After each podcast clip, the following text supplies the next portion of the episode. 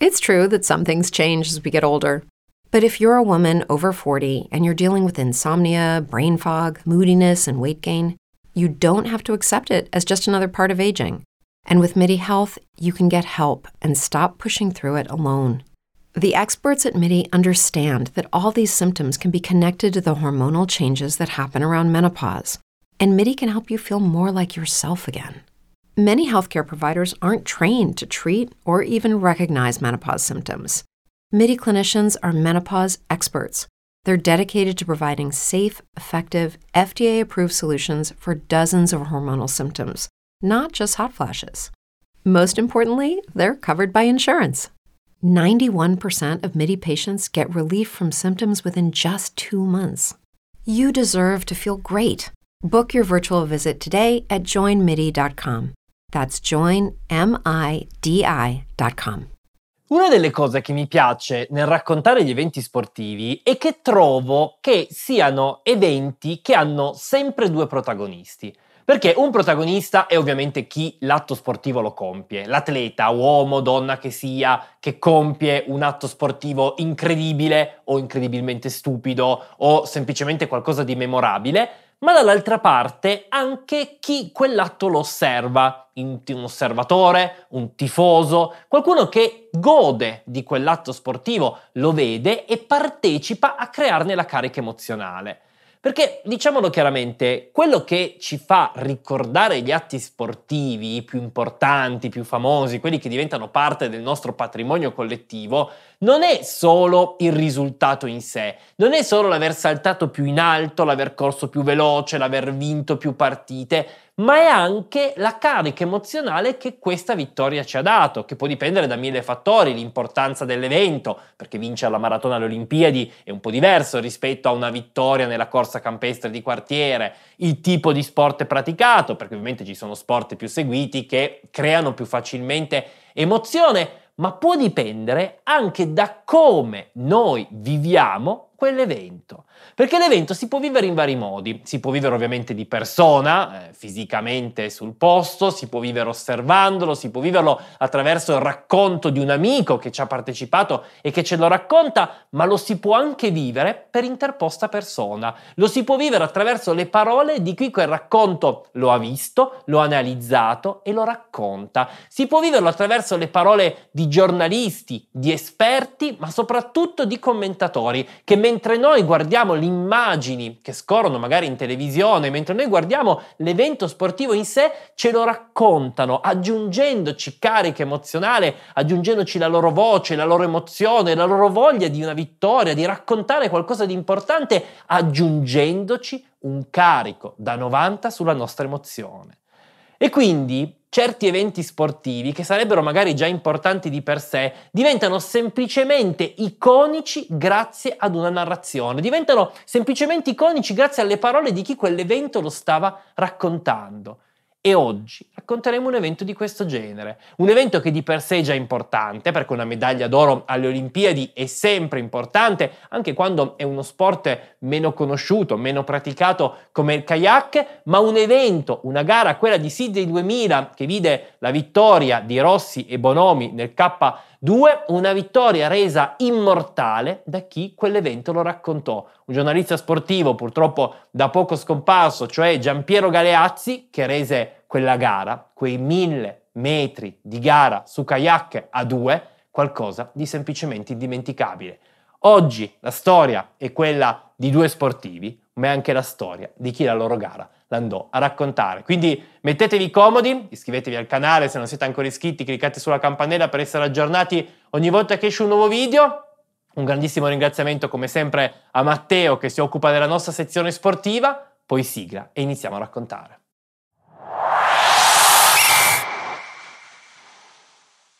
Dato che però stiamo parlando di eventi sportivi, io partirei dal protagonista sportivo di questa storia, o meglio da uno dei protagonisti sportivi, cioè da Antonio Rossi, classe 1968 di Lecco.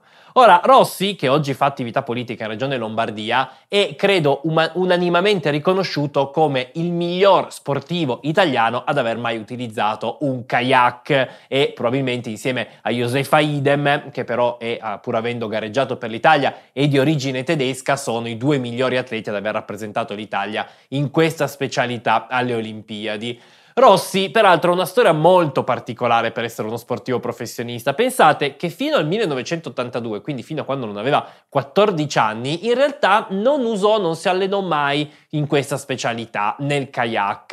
Nel 1982, devo essere sincero, dovessi pensare ad un Rossi sportivo, penserei a Paolo Rossi eh, ai mondiali dell'82, ma anche Antonio Rossi, che tanto regalerà allo sport italiano, in quell'anno iniziò la sua avventura.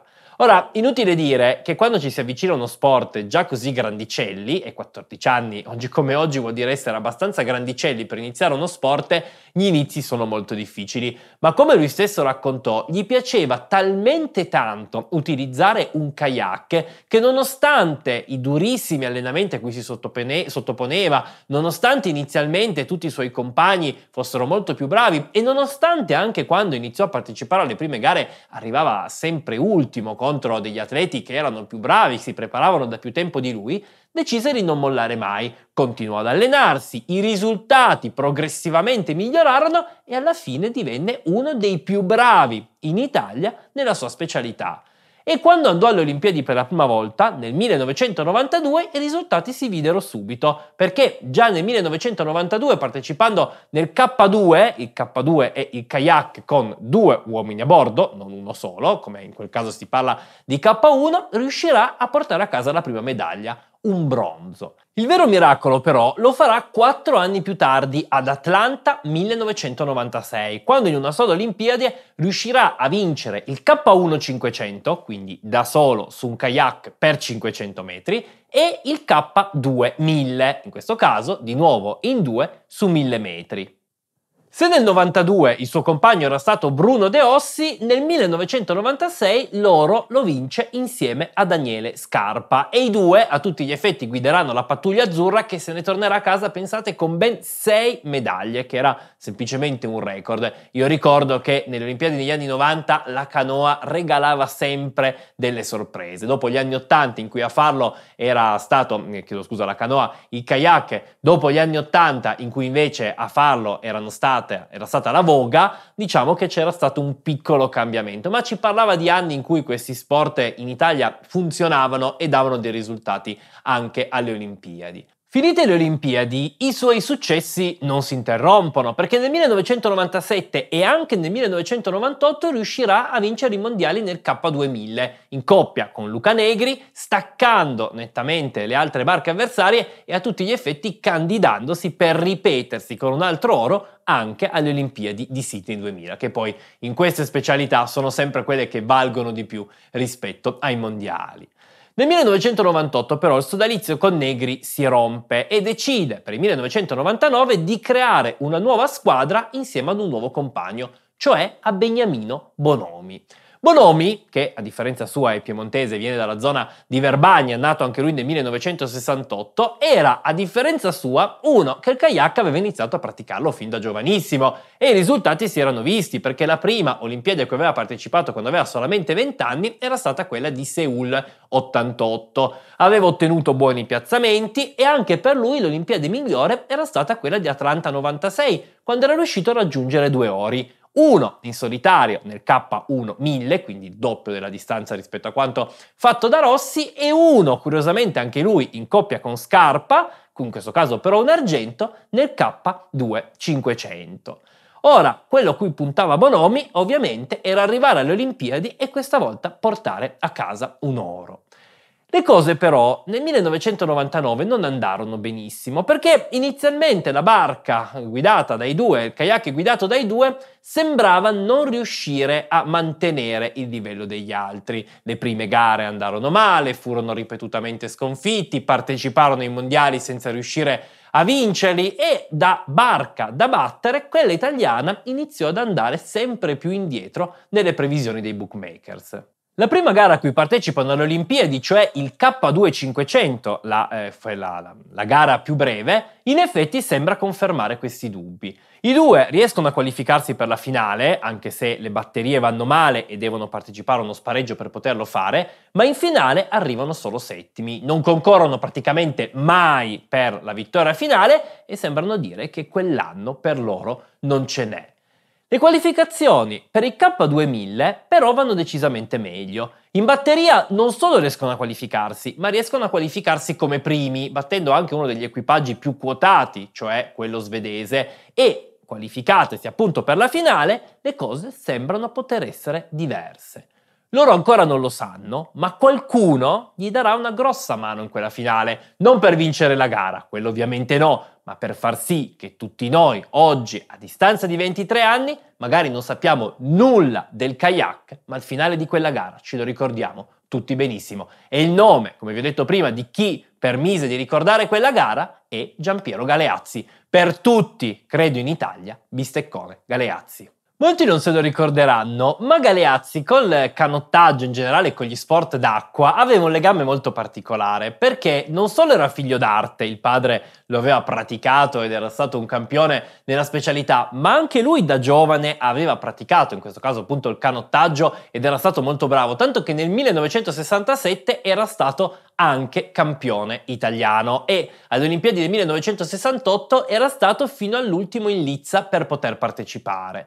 In effetti alle Olimpiadi ci andrà, ma non a quelle del 68, ma a quelle del 72 e non come atleta, perché nel mentre aveva lasciato l'attività agonistica, ma come giornalista inviato dalla RAI. E proprio nel 1972, a causa di un impegno dell'inviato principale che era rimasto bloccato a commentare la scherma, farà la sua prima telecronaca alle Olimpiadi proprio commentando il canottaggio.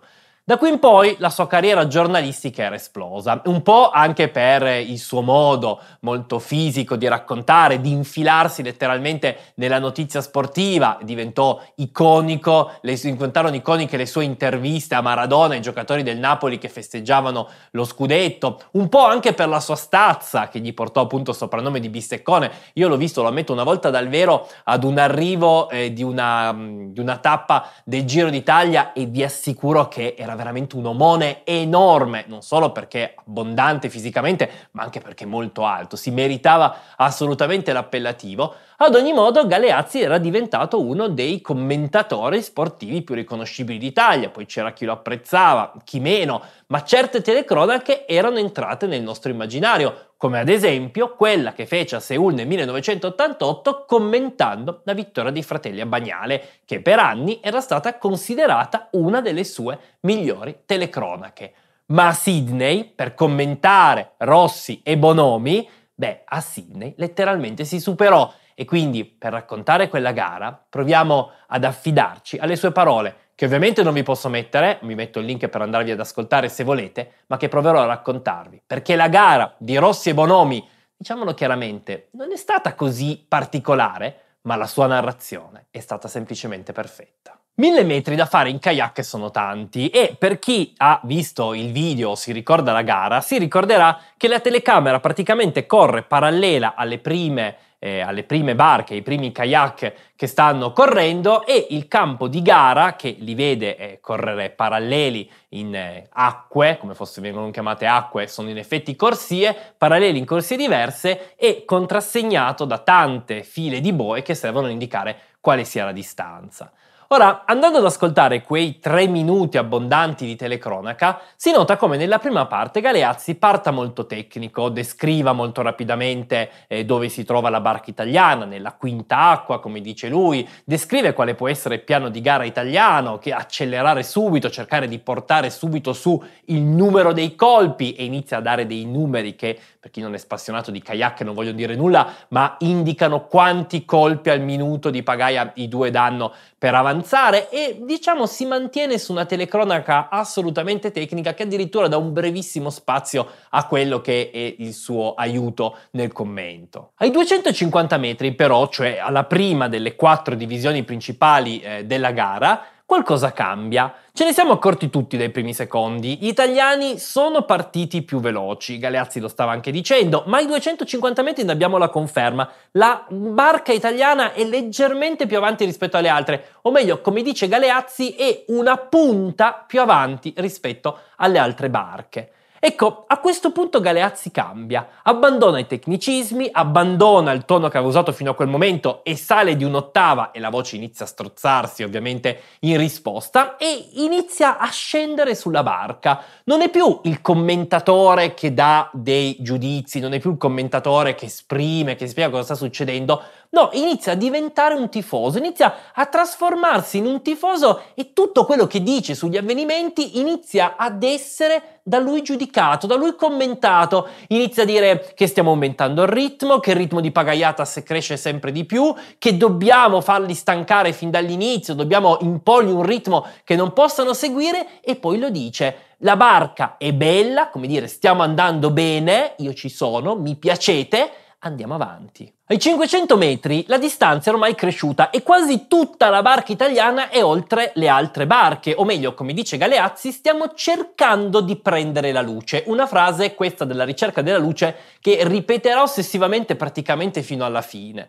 Dai 500 metri i nostri avversari iniziano ad avere un volto, perché fino a questo momento, dopo averli presentati all'inizio, non aveva più detto niente e oggettivamente le immagini sgranate dell'epoca rendevano un po' difficoltoso capire chi fossero le barche, ma improvvisamente iniziano ad avere un nome. C'è la Svezia, che è arrivata seconda nella nostra batteria, c'è la Slovacchia, sono campioni mondiali, c'è l'Ungheria, che è arrivata prima nell'altra batteria e che peraltro aveva battuto Rossi e Bonomi nella loro prima gara, ma ben presto la Svezia diventa la protagonista della telecronaca, perché mentre tutti noi continuiamo a vedere che la distanza tra le barche rimane sempre la stessa, anzi forse gli italiani stanno accelerando, Galeazzi, che a questo punto è precipitato veramente sulla gara, inizia a vedere la Svezia rimontare. E lo dice, la Svezia diventa l'incubo, la Svezia, la Svezia ci fa una grande paura, la Svezia si avvicina. E poi inizia ad incitarli, ad incitarli apertamente, Ale, Ale Beniamino, eh, metti il turbo, diventa veramente presente, passionale a tutto quello che sta raccontando, mentre noi, con lui che ci dice che la Svezia ci sta prendendo e questo non ce ne accorgiamo, iniziamo a dire che sarà colpa forse della prospettiva, che cambia peraltro ogni momento,